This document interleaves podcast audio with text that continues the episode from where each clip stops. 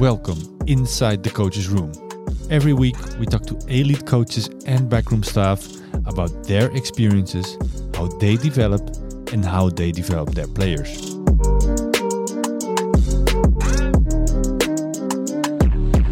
My biggest advice for coaches want to go to the next level is look for the right people around you who can uh, support you. Uh, look for uh, people who criticize you, who question you, who, have the, the absolute aim to make you better.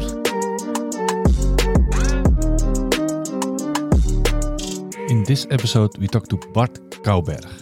Bart is a Belgium head of performance that worked at various top clubs around the world, including the Chelsea Women and KRC Genk. We discussed his concept, the team behind the team behind the team.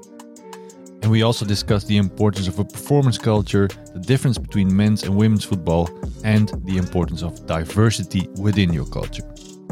Enjoy this episode with Bart Caubergh.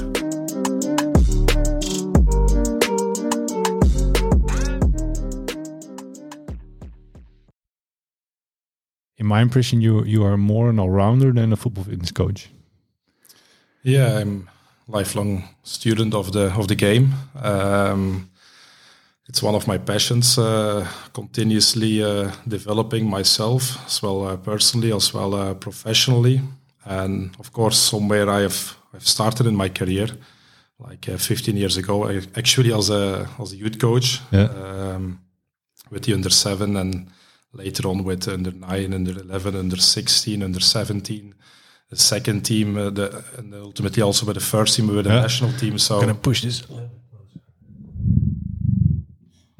So probably it sounds a little bit better. Go on.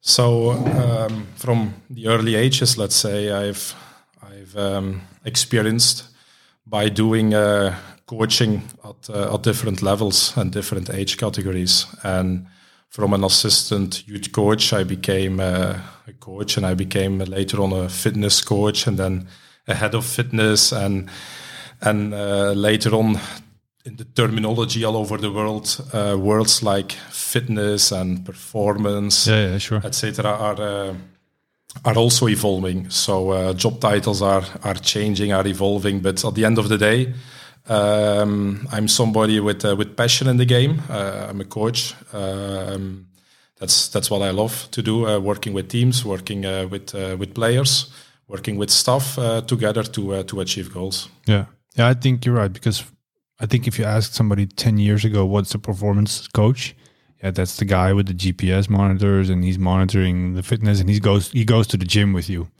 And now the performance coach is much more involved in culture and communication and the right mindset and the right strategies and goals. It, it completely shifted. Well, the narrative of the concept completely shifted. I think. Yeah, sure. Even if you look back uh, 10 years ago, a staff in a football club maybe uh, consists of five uh, persons or 10 persons, and the day of today, you have like uh, staff with 20, 30, uh, 40 people on the on the work floor, on the pitch, and uh, and off the pitch. So.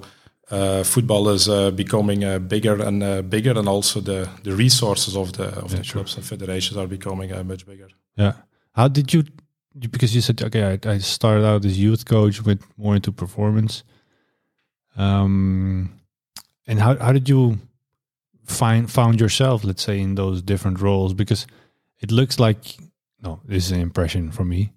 Um, but you that you were always looking to find, let's say, the next role, or because you could also have stayed a youth coach, you, you decided not to.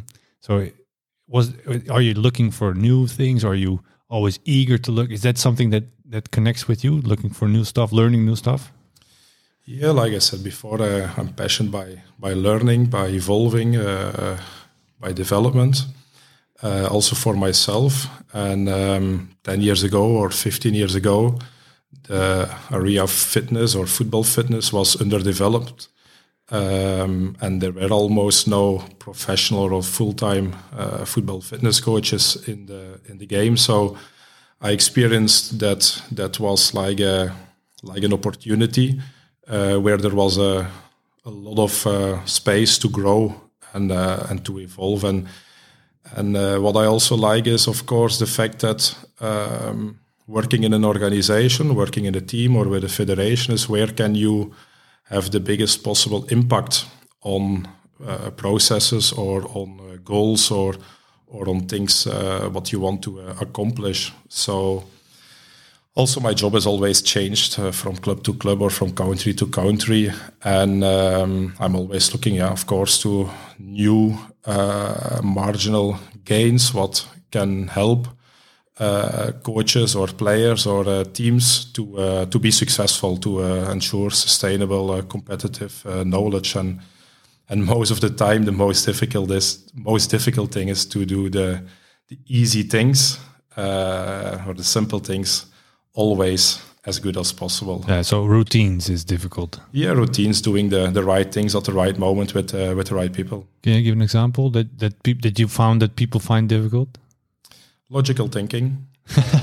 yeah, that's interesting. Uh, logical thinking. I mean, um, it's so important for for anybody within an organization to be able to explain uh, something because uh, especially in a traditional uh, sport like uh, like football, where things are done on the way that they have been yeah, done, yeah, sure, like sure, uh, sure, sure. Yeah, we've always 20, done like that. Yeah, we have always done it like uh, like that. And then somebody come with a new idea, or has seen a, a new uh, clip or something on YouTube, or read a new another book, and as a as a pop up or a new idea. So it's so crucial that people are able to explain let's say the the opportunity or the new idea or and how it can influence or improve uh, processes or uh, something uh, within the club or the yeah. or the instead of yeah but they do it so we should do it as well. No find the reason behind it. Yeah exactly. The, the develop uh, develop knowledge and uh, apply also the, the the knowledge. Yeah. I if you uh, if you would go to your website that you can read in which clubs you've been. We're not going to go through that. Uh, the list is long, and um, uh, but you've been in many dressing rooms, uh, your coaches' rooms, dressing rooms, anything. Sometimes as a coach, sometimes fitness coach, maybe performance role, um, slightly different roles in different countries, which you said. But is there one thing because we're called inside the coaches' room for a reason? Uh, is there one thing that you think of that that was maybe the same everywhere that that you find highly important that you think that's crucial in either dressing room or the coaches room. Yeah it all starts with building a team uh, and building a team with the right people uh, because football is a, is a team sport. You have to to play together.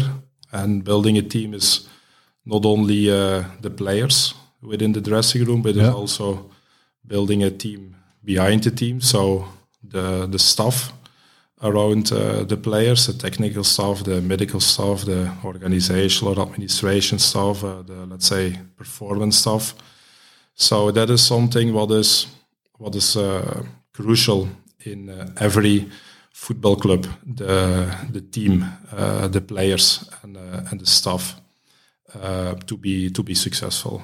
So the people is one but I I think I can hear also alignment between all those people, right?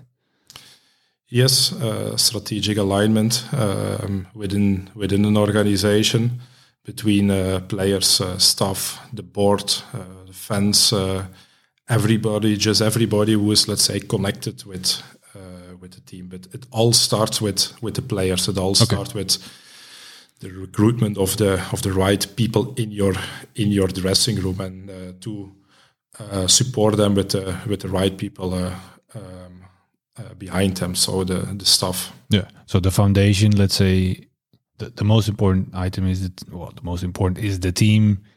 Um, and in your opinion, it starts with the foundation, which foundation is recruiting the right people. And in, in your start, that starts with the players.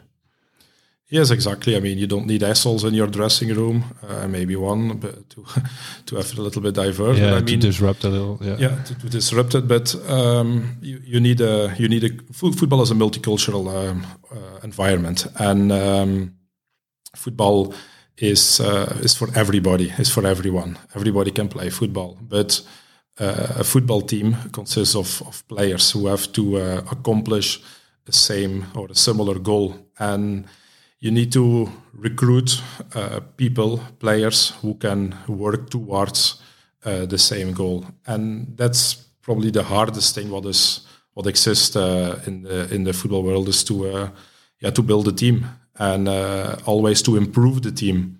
Uh, because you have one moment uh, players end of a contract, changing players, Sure. coming transfer. So how do you deal with constantly changing dynamics within the within the dressing room? Okay, clear. Because I think it connects to what. Well, I'm in Belgium for a reason because I went to Ariel Jacobs this morning. Maybe this one is launched earlier than his, but doesn't matter.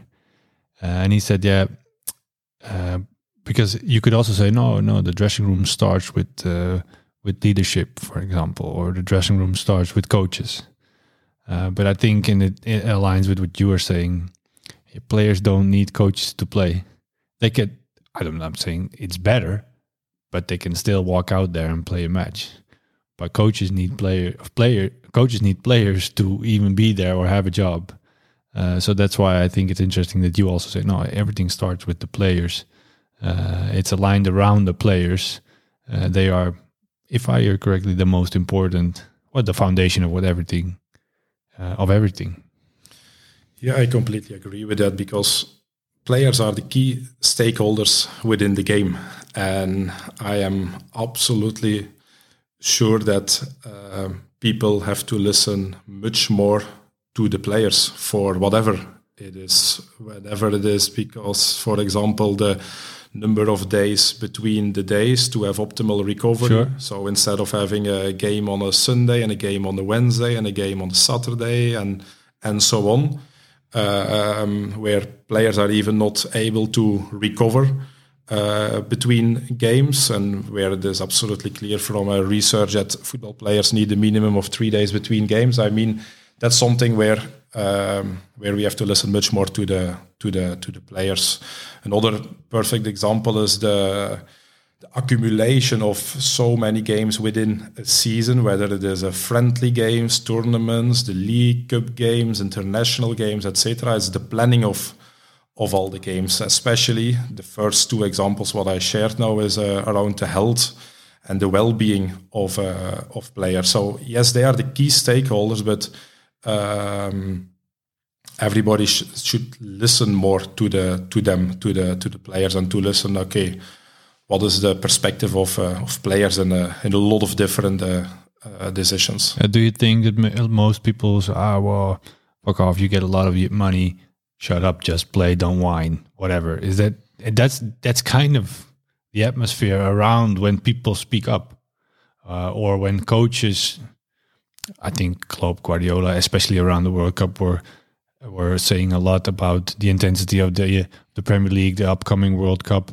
and then I think most press, let's say outside impression, was yeah whatever you get millions, shut up. That's that's maybe a little bit what what, what there was going on. But you but you say no no we should definitely listen more to that. Unfortunately, uh, that's a fact uh, in, in multiple uh, cases. Um, but from the other side, uh, I think women's football is a perfect example where this is not the case. That you can, or we cannot say that okay, you are uh, paid so much, so uh, just uh, do your job. Yeah yeah. um, where um, it's probably the most rapidly changing sport in the in the world, and it's still football uh, because football is football. It's universal. Uh, wherever you play uh, men's football, women's football, Sure, what, sure, wherever in the world you are playing the the game. But I mean that's that's um, a fact in football that it's it's a business and uh, it's often uh, related with. Uh, Are you referring to, uh, or, or is it also connected to? Um, I think there were. No, I don't know the numbers, but there were like six, seven ACLs in the past uh, three months in the top ten women's players or something. Something occurs to me now that that was the case. That says something about the agenda for female players.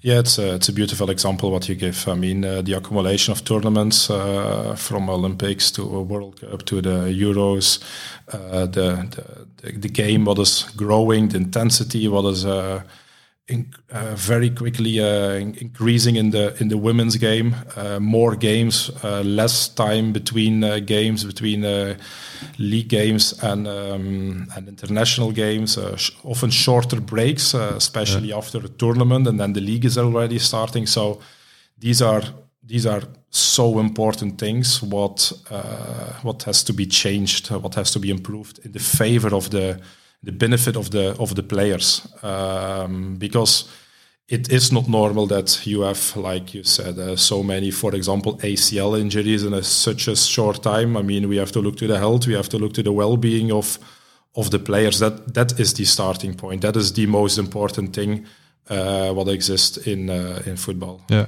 and and you are, I think, your context that you've mainly worked in the past year is elite football, of course, uh, and you're You've worked at Chelsea, uh, the women's uh, team. You were performance coach there, of course. So you know that part and the growth. But I got me also thinking uh, amateur football after COVID. I don't know how it was here in Belgium, but in the Netherlands, they at one point decided, uh, yeah, okay, we're gonna. This is the date that you can start training again because you weren't allowed to train even at one point. Uh, and then if that is the date, let's say first of February, um, that you can start training again as a group. Then we will start the league at the 14th of February. After teams, whether you are, let's say, an amateur that you're playing once a week, or you were this semi-professional and you played, you trained three times a week, and, and you had two weeks to prepare on a season. And then everybody said, okay, hell no, this is going to lead to so many injuries. Uh, so we cannot do this. So and I think they adjusted it a little bit, but not even that much. So it's not only top level that you need to uh, listen to players; it's everywhere.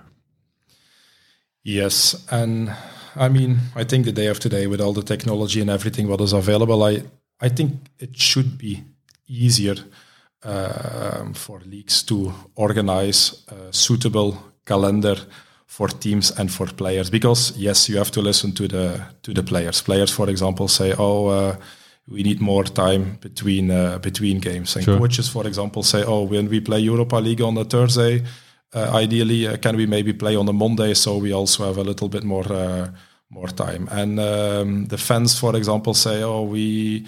Don't want to have games midweek at a six thirty or, or Sunday we don't evening. Want to play I have Sunday to go to work. At, yeah, exactly. Wednesday, at, yeah, at eight thirty or at eight forty five, and and clubs, for example, say, "Oh, we don't want to have uh, games at the same moment for our reserves and for our uh, first team." So, I mean, if you put the main topics in a simple computer model with, I mean, the main parameters, it should be so much easier. You would almost say that you would get logical thinking then. Yes, logical thinking. Yeah, and and then it's, I think, a case at the end of the day to discuss the the critical things because you cannot at, at the end of the day you cannot satisfy or please true. everybody. Yeah, true, you have true, to make decisions and th- that's not easy but uh, thinking okay what what are the most important things yeah, to take into account? I agree agree. And it's also and if you are a coach and you know you're in this schedule you also have to deal or you are a club.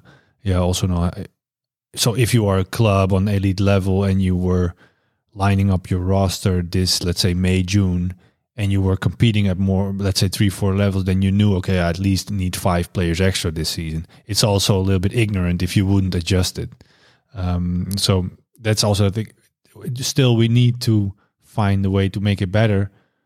But you can also not solve. But yeah, I'm, I cannot solve it. You also have to find the solutions. Then.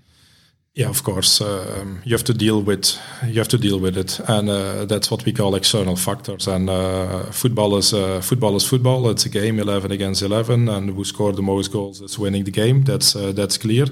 And then you have all kind of uh, external factors, and uh, it's it's a fact that as a coach or as a club, you have to be able to to deal with with these external factors. So you have to look to okay, what are our options and um, what are the advantages and disadvantages for every option. At the end of the day, you have to make a decision. We go for option A, and we know that has this advantage or this disadvantage, yeah. and you have to deal with it. Yeah, yeah.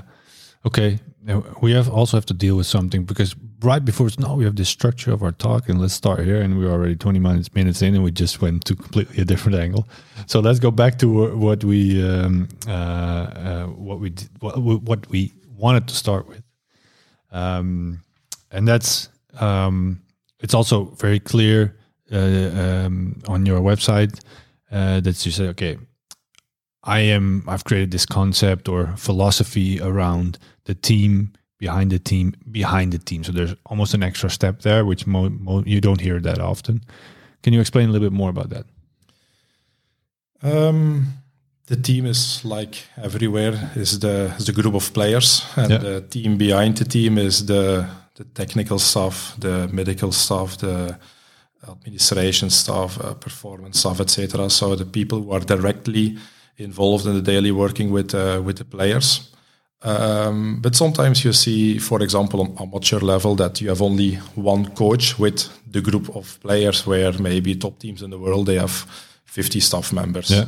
Um, and some teams have, let's say, 14 players, and uh, some other teams have maybe uh, 25 players and uh, 10 lone players and a big reserve squad. So um, the concept, the team behind the team behind the team, actually come from the fact is how can we be up to date with all the latest possible information and research to um, support uh, the team behind the team to help the team behind the team to accomplish the the goal. So, in this context, um, I think about everybody who can play a role in uh, supporting the team behind the team, and some experts or some people or some organizations.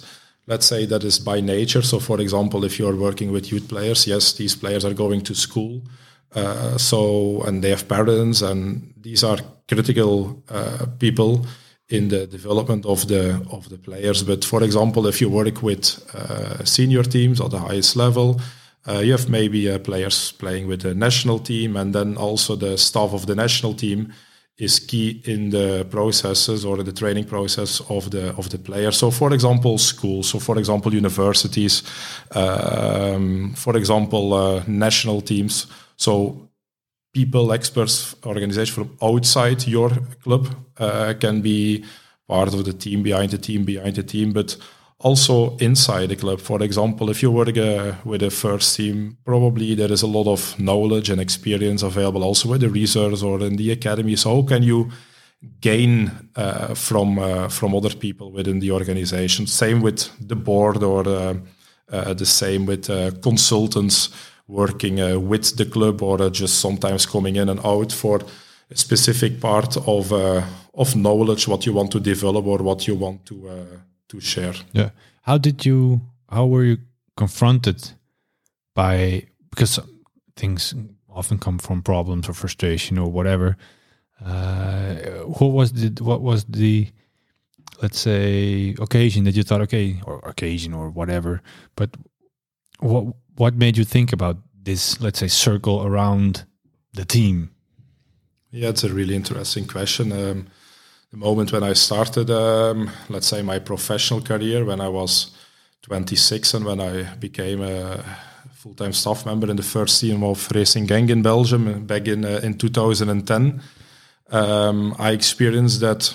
Um, first of all, I did not have the experience uh, because it was my first year. Yeah, yeah. So everybody Was more experienced. um, has to start somewhere in his or yeah. her um, career. So also me, and I was just looking to okay, who can help me? Who can uh, support me? Where can I find uh, the information? Um, to build my knowledge, to make me better, especially to um, improve the decision making of the people around me. So, for example, the coach or the manager or the uh, the rest of the staff, and um, especially in in as a football fitness coach or the head of performance.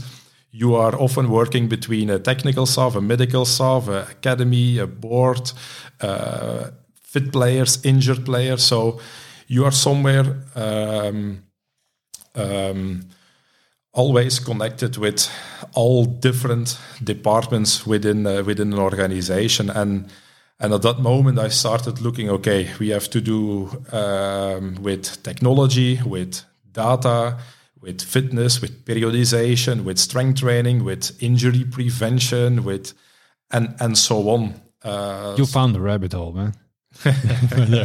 Um, so So your first year, you come in. I'm gonna be the, the. Okay, this is a lot more than I thought. Probably. Yeah, it was exactly what I thought. I mean, it's all about winning, so that makes it easy. Yeah. As long as you can relate it to the goals of the of the club, so the intentions of the club, what do you want to achieve, and how are we going to achieve it? That's that makes it a, a little bit uh, a little bit easier. So back in the days, 10, 15 years ago, I started uh, looking around in Belgium, but also abroad, to who are the best people in the world to help me and uh, to build, let's say, uh, uh this knowledge and uh, create more references, and at the end of the day, to apply it also in the in the different uh, contexts. So I started looking, like I said, for technology, periodization, innovation, nutrition, analysis, um, recovery, etc. Who are the who are the the best people with the most references who, who where we can apply this in a, sure. context. Sure. Okay. And that's the first, let's say, occasion or reason why you start, okay, we need to, as a, uh, no, not we, but as a performance environment, you need to have this, at least within your reach or within your network or whatever. This needs to be, this needs to be there. If not, then we're just completely uh, uh relying on ourselves. Yes, it's a tool uh, like like almost everything is a is a tool, and uh, I really believe in teamwork. I really believe in uh, in uh, doing things together yeah. with, uh, with the people uh, around you, building a network as well inside as well outside of a, of an organization, and connecting with with people all over the world. Because at the end of the day, everybody's playing football, the same game, having the same objectives, trying to win the next uh, game and yeah. avoiding injuries. Uh, but how you do that, uh, so many people have different opinions around that. And what I really found is that yes, opinions that is dressing, but at the end of the day, it's subjective. So it's looking for the objective knowledge, objective references what then we can apply in a subjective context. Sure. For example, my club or my yeah, organization sure, sure. where I'm working. Yeah. Okay. Clear. Um, what um, because I'm looking for the bridge, let's say, to to your new roles because at at Genk you were you were doing so you were looking for knowledge um, in almost every aspect of performance. I think is that way because the knowledge of the of the of football itself was within the coach. That's I think that's one of the few parts that you didn't have to look for. Um, but you were there as a as a, as let's say uh, an unexperienced guy with a club that had probably a lot of connection, a lot of resources. That now there are a lot of young coaches out there as well, maybe an ambitious U19 coach or whatever. The thing that hear this, okay, but what is then the first step that I should take, or what should I do to create maybe a team around the team? And the first thing I was thinking also as well, especially in youth, is parents. Those are the most essential team around the team? Um, or would you start somewhere else? What would what would be, let's say, your advice would, if within this concept to coaches that don't work at the elite, but maybe a little bit lower, and also want to create the optimal environment?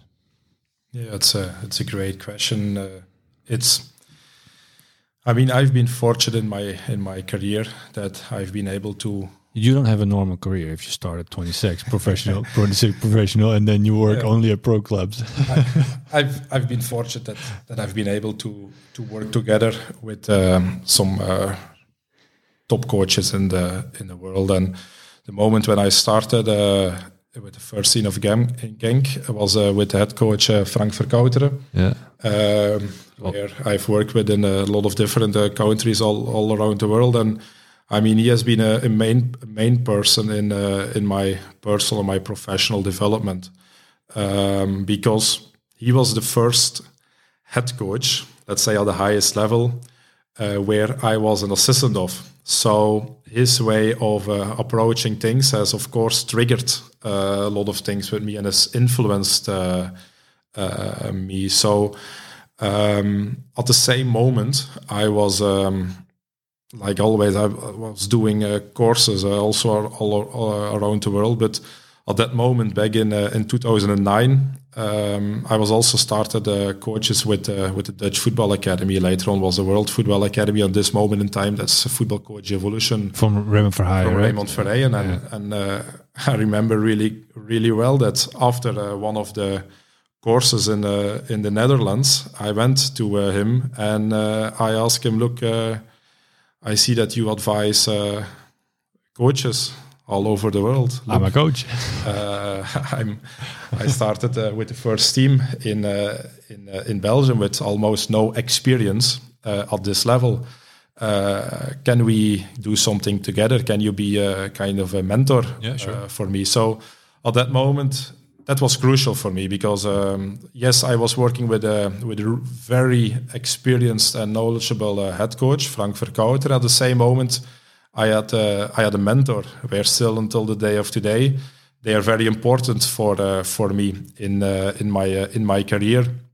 So my advice for young coaches, my advice for coaches starting in the game, for my biggest advice for coaches want to go to a next level is look for the right people around you who can uh, support you, especially in your personal and uh, and professional uh, development. So look for a mentor. Uh, look for people who criticize you, who question you, who who have the, the absolute aim to make you better yeah. for whatever in whatever you want to uh, become better. That's that's my main uh, topic or uh, guide for for coaches to to go to the next level. I don't. I think it's not even for young for every coach. Even if you're 45 and you just start go look for a mentor straight away.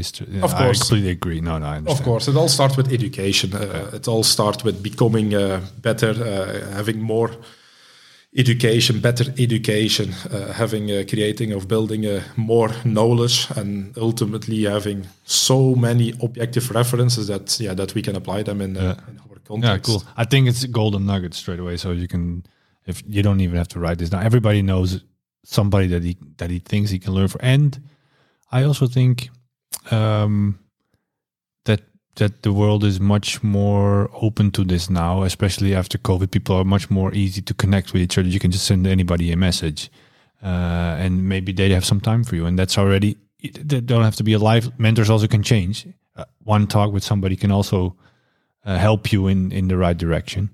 Uh, but uh, yeah, I think uh, I think I completely agree.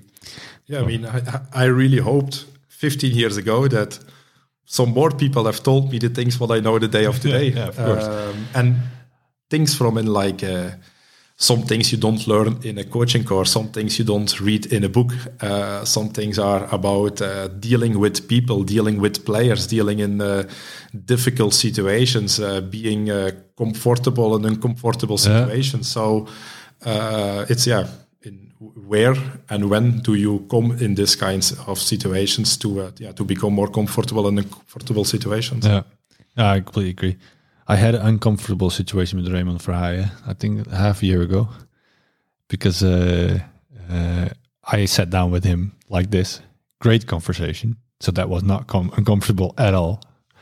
Uh, and then after two hours i thought okay thank you very much. We had a, yeah, we had a really good conversation I came home, looked at my laptop, and I hit the wrong recording button, so the whole recording was gone. so that was uncomfortable. Sending him an email. I'm sorry, Raymond. I and he the the fun part there was, um, the ironic part there was yeah I hated when people waste my life. Don't wait. I, he wasn't saying my time, no, my life. So he was pushing it before that was during our talk. So then I had to send him an email. Sorry, man, I wasted your life. So okay, that was not fun at all. But okay, back to you. but that was your mentor. Um, this is my mentor. Yeah, and oh, well, you can learn a lot from him for sure, for sure.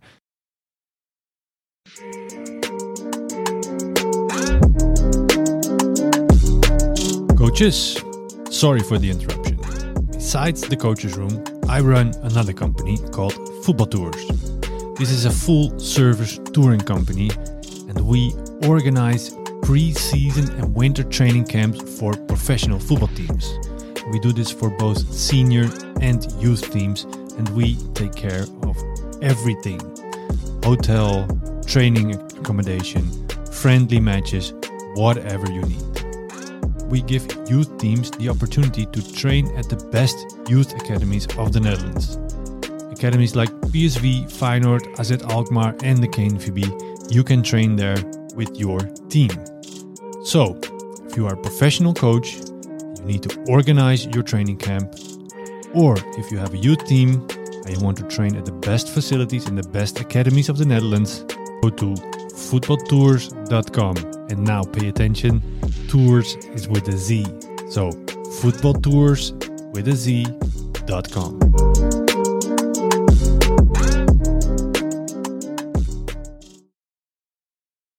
No, back to you. Um, so the team around the team or team behind the team behind the team, and you were almost saying find the team behind you, uh, behind yourself.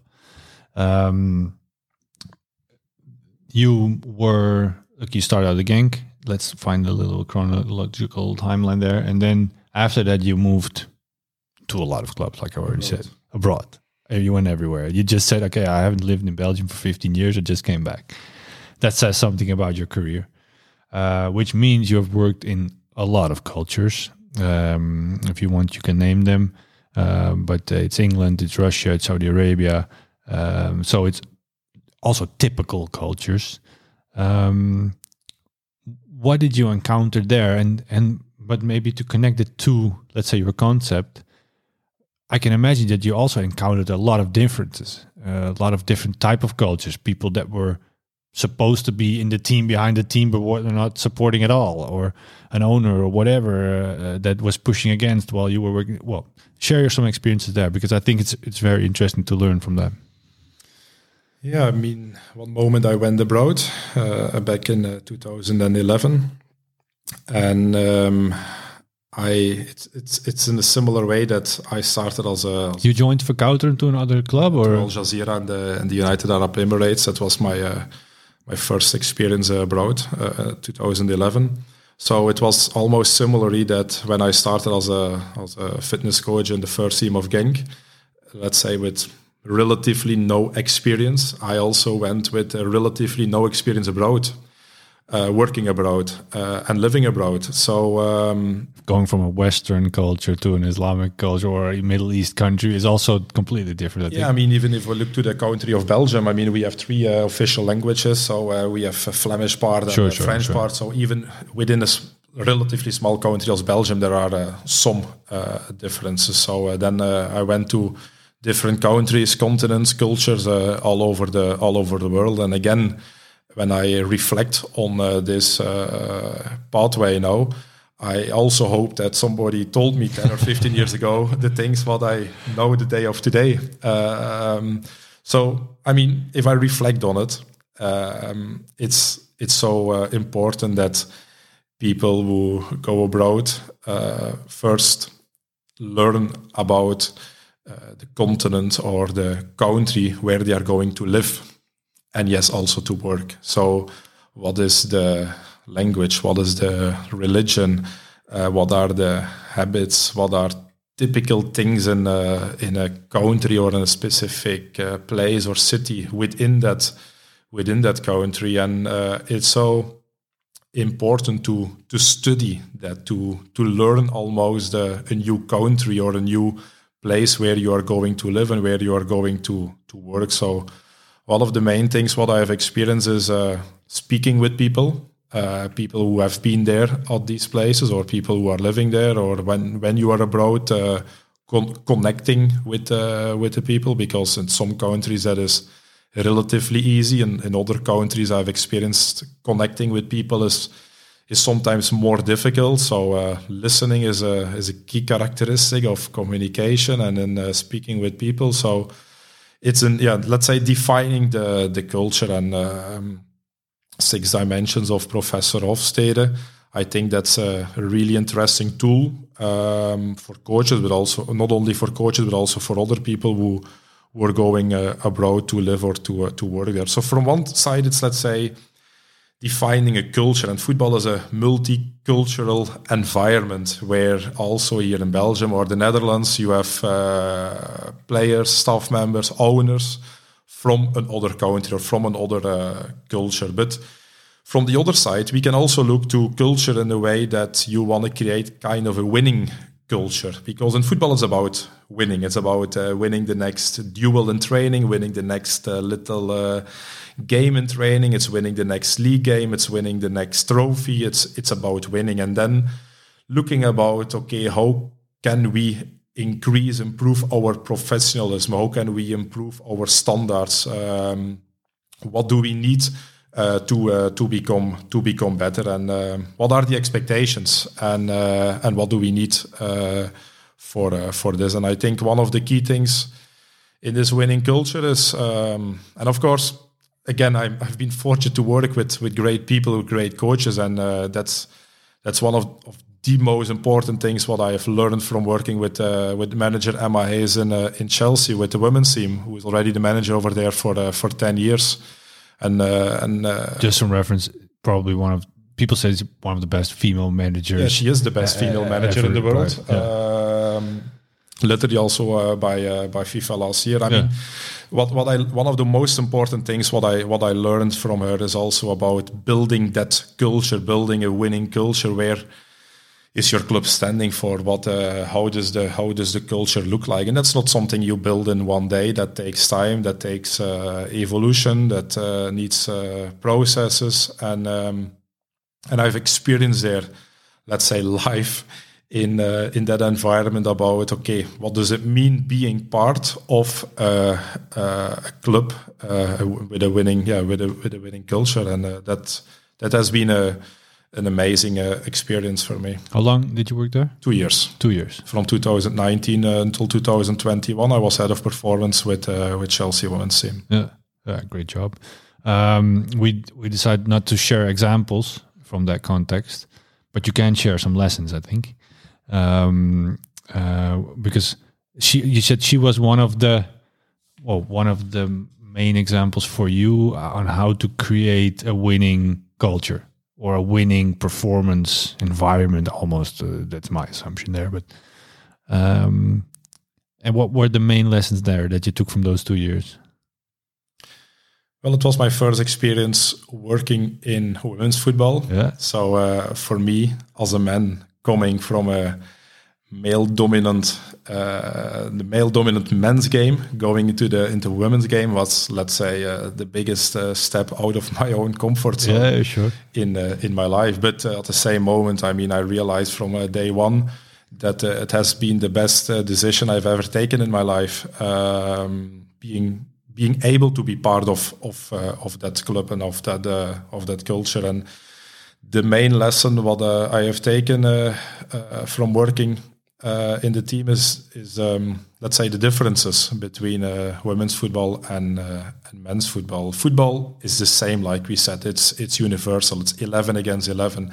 It's scoring. It's about scoring one more goal than than, the, the opponent. Yeah. But uh, the main lesson, what I learned there, that is the differences between um, women and men also in football about the differences in the brain, the difference in nutrition, the differences in the hormones uh, and especially the fact that let's say women has a menstrual cycle and uh, in men's football we don't have to deal let's say with in the in our individual periodization with players having a menstrual cycle. So the the the deep understanding of um, something like for example the menstrual cycle and how to deal with that the influence on performance uh, well-being uh, injuries uh, recovery and how we can, let's say, combine almost uh, football periodization with menstrual cycle periodization. Um, that has been like eye opener for uh, for me, and uh, not only in football but just in my in my life. And uh, the main lesson from from this is that there is like let's say at this moment in time, unfortunately, such a big difference between let's say resources available in the True. men's game yeah. and the women's game, and it's so important that um, women also have the same resources as uh, men because uh, uh, women women in women's football deserve let's say exactly the same resources like girls uh, deserve the same as, as boys when they are starting playing football and um, that especially now women's football is, uh, is is rapidly changing and the game is growing. I mean, there are 30, 40,000 people in uh, in some of the Champions League Yeah. games or women's game in the in the in the women's Super League. So it's the right moment to um, to um, to do the right things also at, at this moment in time. And uh, I think we are in the right direction with it. Yeah. I'm gonna play the the superficial male coach now, uh, because, um, well, you came there uh, as let's say an experienced performance coach, and um, uh, you step into the dressing room or in the environment, whatever, uh, thinking you were experienced, but you encountered. That's that's kind of what I hear from you. Uh, a whole new situation, uh, new variables that you had to take into account, new situations, and then the typical male guys. The only thing that the menstrual cycle does is probably only the mood of my wife once a month. What are you talking about? So I know you you cannot share every example, but can you maybe sh- share a little bit what what the difference is then? Um, what do you yeah what do you have to deal with when you lead or guide a women's team? Yeah, I mean, it's not about sharing examples. It's about, um, let's say, football is a traditional sport. Things have been done in a way Sure. that they have always have been done, and uh, football is a is a male dominant uh, environment. And um, I experienced that. Uh, it's not because it is women's football that it is a women uh, dominant or a female dominant environment, because there are still a lot of males working in the in the women's game. Sure, sure, But, sure. Yeah. Um, uh, the thing is, conversations uh, around whatever topic has to be normalized. So also, for example, around let's say the menstrual cycle or hormones. Uh, so that can improve the communication between uh, players and uh, staff, but also in a similar way, I think between uh, kids and their parents, or between uh, kids or persons and their uh, and their teachers, uh, because it's about education and um, and improving the education. And I think it also starts with education in the schools and education in the sport clubs, education in the football clubs to to create not only for players but also for staff members and uh, also for technical staff, medical staff, more uh, knowledge around uh, the different uh, topics, so that conversations can become uh, normal uh, and that it is normalized, so that we can break down more of the uh, taboos within uh, within certain uh, environments. So, and it's in a similar way that uh, why men's game cannot, or why not more women can work in the men's game. Yeah. It's uh, it's a, it's a, it's exactly uh, same way uh, than in the in the women's game. And I think most of the things come down to uh, to diversity, uh, and not only diversity uh, around uh, gender differences. Uh, let's say a men and uh, and women, and the men's game and the women's game, but I think all the aspects of uh, of diversity. Yeah. Before we go into that, I think before because I came here in your in your new house, and we were talking about our kids, uh, and um, and how how you literally deal with kids. I I talk about my kids. I think pretty often, almost every episode. It doesn't really matter, but uh, and the struggles that come with it. Uh, and then hey, there's another dad of three young children. So okay, I felt a connection there. Um, and then uh, you said, yeah, now now I also understand older players better that have to deal. Okay, there are a lot of fun side. We don't have to get that wrong. There are a lot of fun side of being a parent, but it's also a hassle. So now I understand them why they sometimes are five minutes late because the kid doesn't want doesn't want to go in the bathroom, change the pants, or doesn't want to go to school, whatever. It's not a controllable asset. You just have to deal with it. And that's also so everybody that now is that, what, what kind of example? That's also an example of a taboo that people don't talk about. You are a professional player, you are on time, deal with your shit, for example. But now when you're in different lives or current society is is so that, that you have to deal with all kinds of things and we have to understand. And if and that's something that you have to communicate about, that you have to explain. Okay, sorry, coach, I just become a dad. It's very important to me. My wife is in this, in this situation. So this is the way I deal with it, which sometimes means that I can be five minutes late. We are dealing with human beings, Yeah. um, and I think um, having kids is a moment in uh, in life that things are really uh, changing because uh, sometimes you think you are in control of a situation, but then all of a sudden you have a change nappies uh, before you uh, go to a meeting or to a training session. So I mean, um, I've been living abroad for the last uh, ten years, and um, our children also born uh, abroad in the in the last years. And yes, we have also been on our own also during COVID abroad. So.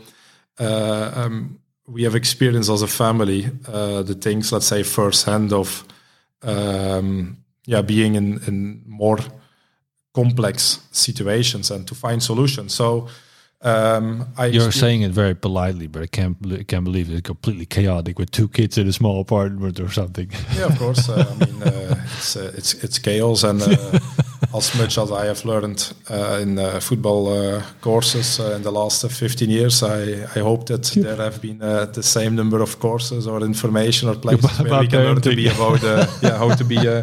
We're not, parenting. Gonna, so. we're not gonna make this a parenting podcast, but it is it is still it's still out there. But yeah, to come back to the point, I mean, we are dealing with human beings. We are dealing with with players, and all the players have a family. And family, yes, it's always the most important thing in in life. But as long as you have good uh, and clear rules around what is possible, what is not, not possible. That is uh, clear and and even more important than rules is the communication. I mean, the relationships that you that you build with uh, with players, the relationships that you build with your uh, with your colleagues.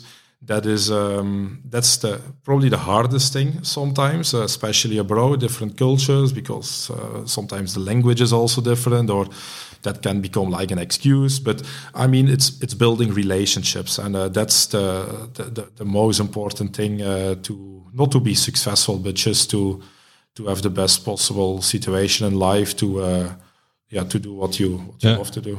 Yeah, um, I I got me thinking, and then we move on to the diversity because I think you have an interesting you did some interesting research there. So we're going to move to that, but got me thinking as, as again maybe just because I just came from Ariel Jacobs, but he also said it's in very small details that you can accomplish this. So walking on the pitch with the players, how are you? How's school? Oh, how's how are things at home? That's already finding a deeper layer within your uh, relationship by maybe finding something that was wrong and you didn't know, or maybe something is very good and you didn't know. I think that that's it. You don't need books for that. You can just need attention and and and and really interested, being interested in people. Yeah, and especially with uh, with changing uh, dynamics. Um, I mean, in in, in generations, uh, like generations now are spending much more time, for example, on phones or on uh, social media. Uh, so connecting with people is sometimes or is different than let's say ten years uh, or fifteen years ago. But I mean, it often come down to have a, a, conversation with a player. Hey, good morning. Uh, how are oh, you? Always, yeah, uh, yeah how is your partner, how are the kids, how school, um, but also in the other way, and uh, that that players or colleagues uh, ask you the same questions. And I mean, you can you can speak about the things, and uh, because everybody is often, uh, or a lot of people are often uh, struggling of uh, dealing with with similar issues or with with similar things. So it's connecting with with people. Yeah, clear. Okay, you were already tapping into diversity, and um, not not um, and for a good reason. Um, because besides, um, let's say the football coaching courses or whatever, you did an MBA, um, which uh, connects to your lifelong student, being a lifelong student. And before we uh, started, you read already the five, let's say, categories that you looked into into diversity. And gender was one. We kind of tapped into that with with the difference between male, female players, and everything that comes comes with it. Uh, but maybe can you can tell me a little bit more about the research that you did uh, with your MBA. Maybe also a little bit at the end of an MBA. It's like a two-year course. Uh, you do a research, right? That's uh, what it is. Um, and, and how did you end up looking at this? Yeah, back in uh, 2019, I mean, uh, I started a, an MBA uh, at Langford International College together with with colleagues and with other players from the from in Chelsea. And um, a couple of months ago, uh, I finished uh, I finished my MBA. why I started an MBA was was really simple. I was, I mean, I'm always looking for things what can improve me, and uh, the the stuff like we spoke before, team behind the team is always becoming bigger and bigger and bigger, and there are more departments, more people, more jobs, more tasks, more responsibilities. So. I was really looking uh, around uh, support for myself in terms of management, leadership, um, structure, uh, but also like budgeting or HR or or marketing, like to uh, to gain a kind of a general uh, knowledge uh, to also to apply as, for example, a performance director or a, or a head of performance or a fitness coach in a, in a staff. Um, so part of my MBA was then, of course, my uh, my thesis, and uh, my research was about uh, dynamic capabilities of football organizations, and I was looking to what are the things what make uh, football organizations so what are the things what make clubs or federations uh, successful. So how can they ensure uh, sustainable competitive innovation? What is the role of sorry how can they ensure a sustainable competitive advantage? And and what is the role of innovation for example in this? So in my study i did semi-structured interviews with uh, all different profiles uh, of people uh, within uh, football, international football from all over the world. Can, you, can you show what kind of people or what kind of role? All different. So uh, from let's say uh, staff members from a national team to uh, managers in uh, top clubs to managers in academy level to but also directors of recruitment, director of research, um, um, people from governing bodies in the world. So it, it, was a very, let's say, diverse group of uh, people, especially with the with, with the reason that I didn't want to zoom into, let's say, one topic, for sure. example, performance. Sure. Um, so at the end of the uh, study, um, one of the things what we created was a kind of a strategic pathway. Um, what clubs or uh, federations can use, let's say, to uh, to ensure competitive advantage. So, um, what we detected in the study was the the most important thing is is knowledge, is uh, the development of of knowledge, and that is also the number one thing what everybody can do in his or her uh, own club. That is uh, developing more knowledge and sharing knowledge. So uh, it all comes down there to cooperation with uh, within or uh, outside the organization, but also education, learning, developing, and and sharing knowledge, and then in the hierarchical sequence. The second most important thing are the leadership capabilities. So, what are, let's say, uh, typical capabilities of of leaders uh, sure. within an organization, whether you are the manager or the CEO or uh, or whatever uh, role, let's say, you are doing in a in a football club. And then uh, we came down to uh, diversity, and the and the fourth thing was was innovation. And then to zoom in a little bit to diversity, because um, that was extremely interesting within um, within the research and also not only I mean within the research what I did in uh, in reading uh, books and articles and uh, doing my research study, but also in the in the conversations what I what I've had in the interviews and also later on and uh, after my MBA. That is the typical uh, let's say topics within diversity. So uh, for example, cognitive diversity. So looking for people around you who think differently. Sure uh, people who have different ideas, uh, people who think different around uh, problem solving, uh, people with different perspectives. So to be able uh, to de-identify these uh, these persons and to connect with people who just think differently. So cognitive diversity, and another one is cultural diversity, especially within football. I mean, like we also said before, football is a multicultural yeah.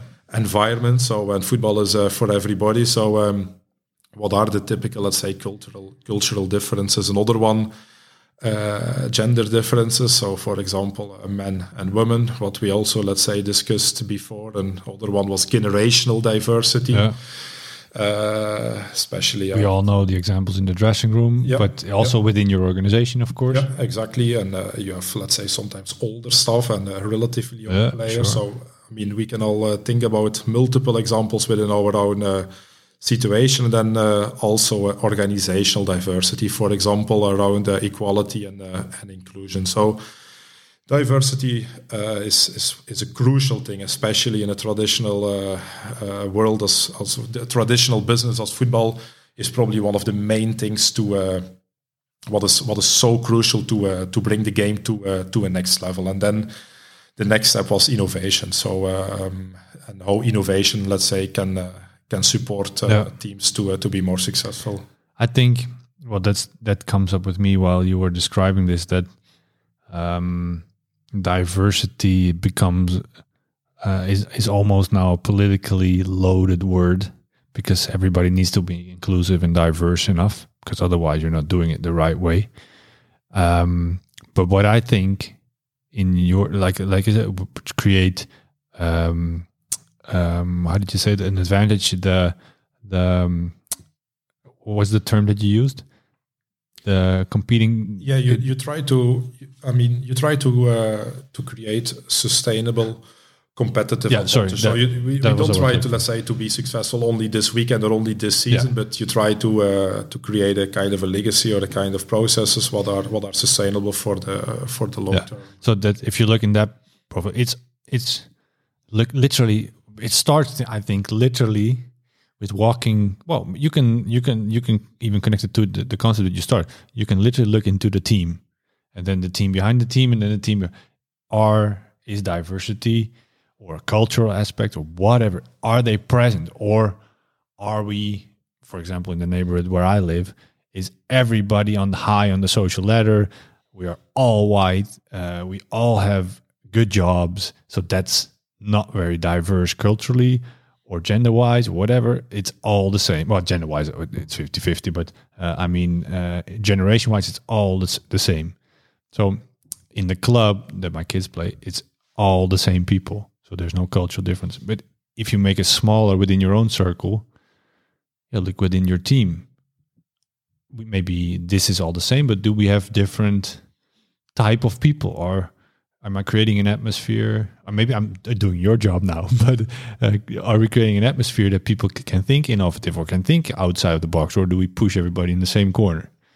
That is that what I have to think, maybe on small and bigger scales? Yeah, these are really great examples. I mean everybody can recognize uh, or I can imagine uh, coaches who say, look, that's how I've always done it in the last 15 years and uh, I've always been extremely successful. But uh, so we are going to do it now for uh, for the next time. Um, and another uh, typical example is coaches taking assistants with sure. them who just think the same and who are yes coaches who are just let's say always agree with what uh, the boss is uh, is or the gaffer is telling. So I mean, it's um, also about being comfortable as a, for example, as a coach.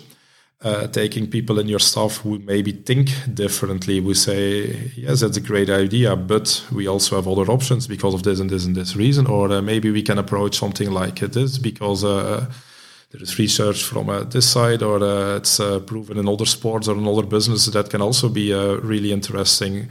But um, that's a big step. Um, but I think in modern football, you see, especially with the bigger stuff, but more and more uh, departments and people within the different departments in the club, and where it is also crucial that everybody has the same intention uh, within, let's say, these uh, different departments uh, also to recruit uh, different uh, people. And again, I can refer only I can refer here again to uh, to uh, to Emma Hayes Chelsea women manager about around recruiting, let's say, differently and recruiting um, people who think differently because to go to a next level, it's it's crucial and I mean, you can recruit anything differently, and that does not mean that you have to uh, be have you have to have these people at full time in your staff uh, as an integral part of your technical staff. But uh, sometimes, sometimes having a conversation with somebody sure. who can challenge you or who can question you, and even who can criticize you, and not criticizing in a way because people often think criticism is something negative, but actually you have to say thank you very much to somebody who criticizes you, especially when the other person is able to explain uh, why he or she is criticizing you, because that's how you can become uh, better, and that's how you can uh, wider uh, your uh, your thinking and uh, your your knowledge. Yeah. I it gets me thinking that we have we had Thomas Grønnemark, the throwing coach, who's like an example of an expert that can get you get you thinking in a different different way. I think, and I just he brought me in contact with um, what was his name, James Lander. I think he's going to be on the podcast as well. Uh, who is a substitution coach? So he specialized in the effects of a substitution. He can help, but most coaches will say, "I know, I know which player because I know I've been in so much scenarios." Blah blah blah blah. Uh, he doesn't have to tell me how to substitute, but if you change it around, okay, this guy probably spent much more time thinking uh, into substitutes, and he can maybe help you a little bit. Yeah. Yeah, I mean, we, we can think about uh, so many different examples about, uh, let's say, uh, diversity in recruiting or in, uh, in staff members. And at the end of the day, it's always thinking about what are the most critical things, what are the most important Sure. things to uh, to accomplish at team level. But on individual level, it can be completely different because maybe uh, for one player, it can be life after football, where you can think about, okay, during my career, I'm already thinking about uh, my life after foot football. How many, how much money do I have to uh, ensure? Uh, what do I do with education uh, during my uh, active career? Because probably never, in, never in my life again, I will have for a lot of players uh, so much time. Yeah. Besides maybe players who are playing really at the top level with traveling and tournaments Sure, and uh, sure. Champions League, that's that's different Sorry, But as a football player, you have relatively a lot of time also to uh, to do other things in your life. And how are you going to um, to uh, to use that time? So almost like a like a life coach or uh, people who are supporting you in life after uh, football. Because when you retire at the age of 35, yeah, you still have 30 years to to do something Yeah. in your life before you go um, in a kind of a in a different phase in, in your life. So, uh, are you going to become a coach? Are you going to um, to do something in uh, in sport or in football in particular? Are you do, going into another business? You don't know it maybe. So that can be a, a really interesting thing. And uh, I mean, I I've been in contact with uh, with a couple of uh, professional players in the in the last months about okay. Um, much more professional football players uh, and also from other sports are doing already education, studying during Yeah. their active career, and um, I mean there are so many uh, so many examples of that. And about these players are already thinking about let's say next phase, not in their career but in their life, Yeah. and um, the right support for this is uh, yeah is, is so crucial. And uh, it's the same way that when you are not a professional football football player or not a professional football coach, I mean professional way that it's your uh, it's your life uh, because it's it's, it's ensure your uh, your income about how you how you can structure your your life uh, between uh, football and uh, working and family. Uh, how how do you combine all these uh, kind of things? Yeah. Uh, brings me to you. What are your next steps going to be? Yeah, it's a good question. um, You have ideas there? I mean, at this moment in time, uh, I mean, I started a, a PhD uh, last month, so it's a continuation on my MBA. Uh, so that that is already uh, for sure for the next uh, two to three years. That uh, I will zooming in even more in uh, in research and in probably more specific on the topic of innovation in uh, in football. Um, and for the rest, uh, I'm like always uh, looking for the for connecting with uh, with with great people uh, from all over the world and uh, to see where uh, where I can uh, have some impact in uh, in an organization. Yeah. Um, yeah. Okay. Well, let's see where where it takes you. And if people want to reach out to you, you are on most uh, channels, I think. Uh, I can't imagine that you're open to to messages or whatever to see uh, if they um, if they if you can help them or the other way around. Yeah, for sure. Okay, great.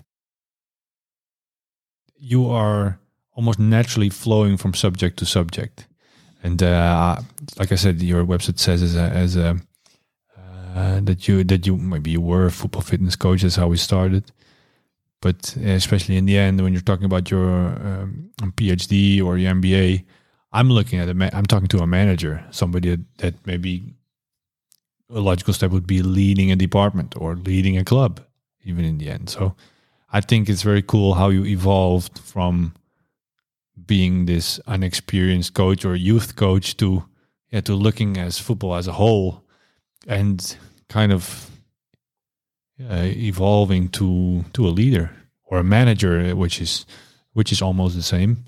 Um, so I think you have a very interesting career. I think it's an example for everybody that that you can evolve as well. You can you can also become a youth coach and a better coach and a higher and higher level. Blah. There's not that's it's just as inspiring, but you kind of found your way zigzagging through all kinds of apartments, and now you're almost the ultimate all rounder. Yeah, exactly. And I mean, I have no ambition at all to become a, a football coach.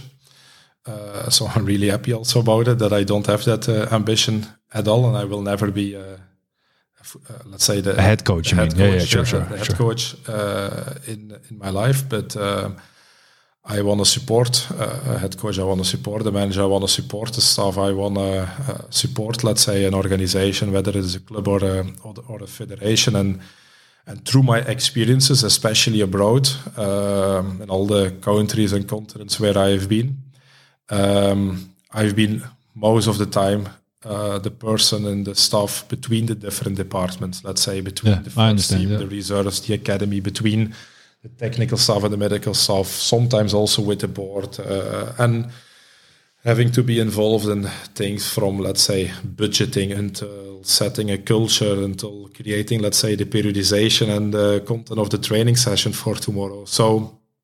Um, for me it's it's so crucial almost for everybody in the game to have a, a, general knowledge of let's say as much as possible and also to think about okay in what are you specialized?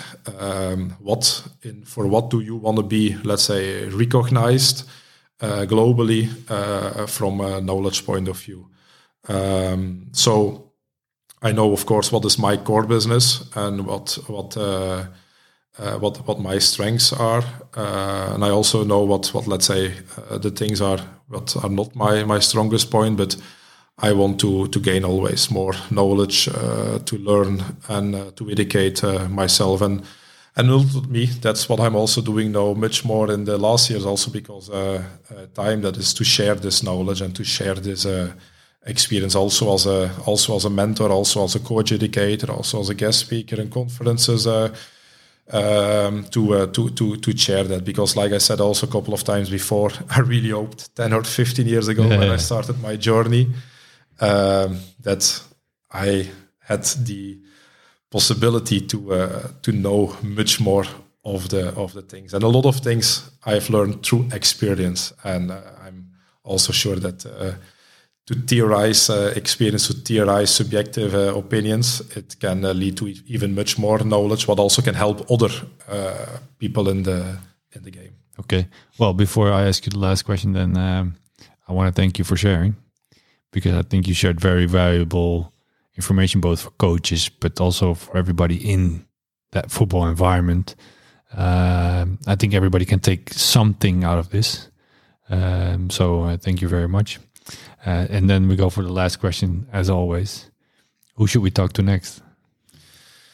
Yeah, first of the, the previous point, what you said, I also want to uh, thank you for the for the great conversation. And I mean, in similar way, I also also thank always the the coaches and the, and the staff members where I've worked with in the past, but also, I mean, I'm really thankful for for all the players where I've worked with uh, in the in the past, uh, in the men's game, but especially also in the in the women's game because they have also teach me so much, and yeah. I think uh, players also uh, uh, play a huge part in the development of of staff members. So that that was a little bridge to the previous point. But to nominate the next um, person for the podcast, um, I think it's especially the day of today in in women's football. Um, I think we we have to look to um, to to people, to experts who uh, who play a, a, huge role, a critical role in the in the development of the of the game and everything around around that. And uh, uh, at this, I'm thinking about uh, Dr. Uh, Georgie Bruinvels, um, where I've worked with um, very intensely in uh, in my time in in Chelsea, um, because she's probably the number one most uh, knowledgeable and experienced person in the world uh, around menstrual cycle and the influence on uh, on performance, recovery, uh, well-being, um, and what what is playing a key role in uh, in uh, in women's football at this moment in time, but will also be extremely important for the for the future development, not only of the women's game but also of the game in in general. Okay, well, maybe you can help me uh, connect or connect with her. it would be, I think, it's a very interesting subject. Um, I've only heard uh, Verheyen uh, share some snippets of, of menstrual cycle, so I think it's completely unknown area only for the insider. So I think it's very interesting to talk to her and, and hear a little bit more about that part uh, of of women's performances, etc. So, so thank you for the nomination and uh, thank you for having me in your house. My pleasure. Uh, and uh, yeah, it was a great conversation. Thank you very much. Okay, bye everybody.